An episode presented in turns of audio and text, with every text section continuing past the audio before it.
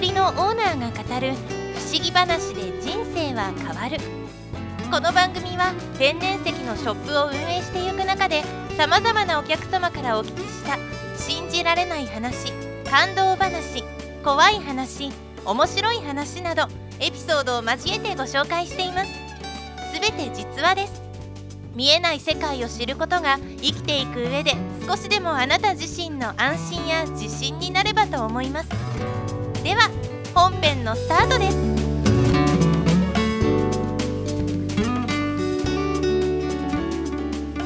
こんにちは。天然石祈りの店長河野です。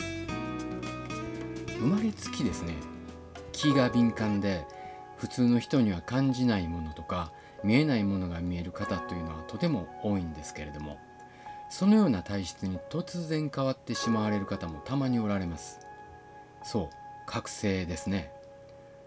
本人にとっては別に望んでもいないことが急に起こるわけです。精神的にそのような変化が訪れるとそういった自分を受け入れるのにはかなりの苦痛が伴うようですよ。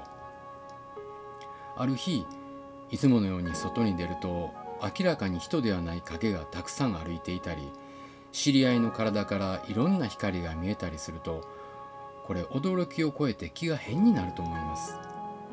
当然体の調子も悪くなりますから寝たり起きたりの生活が続くわけです。人によってはそれが何年もという方がいらっしゃいます。当然仕事などできないわけですね。でも不思議なのは自分のそういう変化を受け入れてしまうと体の不調がピタリと止まるそうなんです。受け入れるというのはそういう自分になった意味を覚悟して生きていくっていうことですね。まあ言うは易しでなかなかそういう気持ちになるのは難しいようですけれどもお店のお客様にもそのような方は何人かいらっしゃいました。今日はそういう方の一人のお話です。最近来られた30代の男性のお話です。初めて会った時には分からなかったんですけれども少しお話をしているとその方はとても感受性が強くてとても優しい方だというのはすぐに分かりました。優しすぎるゆえに傷つくことがとても多くて人間関係でもいろいろありだろうなと思われる方でした。その男性はお店の中で長い間医師と会話をしています。そう会話といった感じでしたね。黙ってそのじーっと意思を握っているんです。お話を聞くと意思を握っているとさまざまな光景が浮かんでくると言います。古い町並みであったり竜であったり狼が出てきたりと。初めはその意志が持つ歴史や意味合いのようなものをビジョンとして見えているんだと思っていたようです。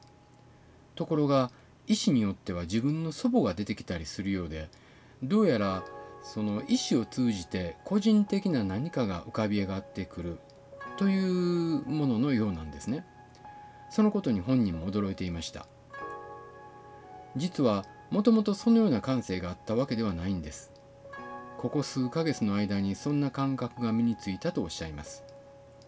もちろん普通の生活をしていて突然そうなったんです。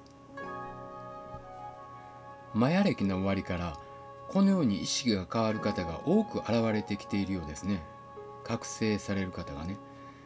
その方にとって浮かび上がってくるビジョンが何を意味しているのか今後は映像のようなものに変わっていくのかそしてその人自身がそれをどのように使っていけいくのかまあこれからが楽しみです。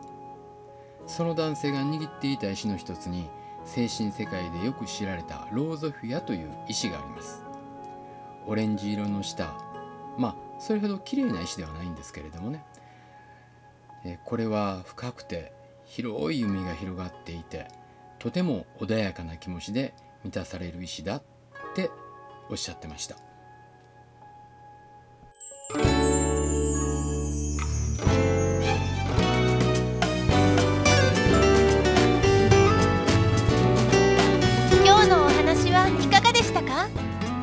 ドキャストではいつものブログの中から内容を選んで話しています。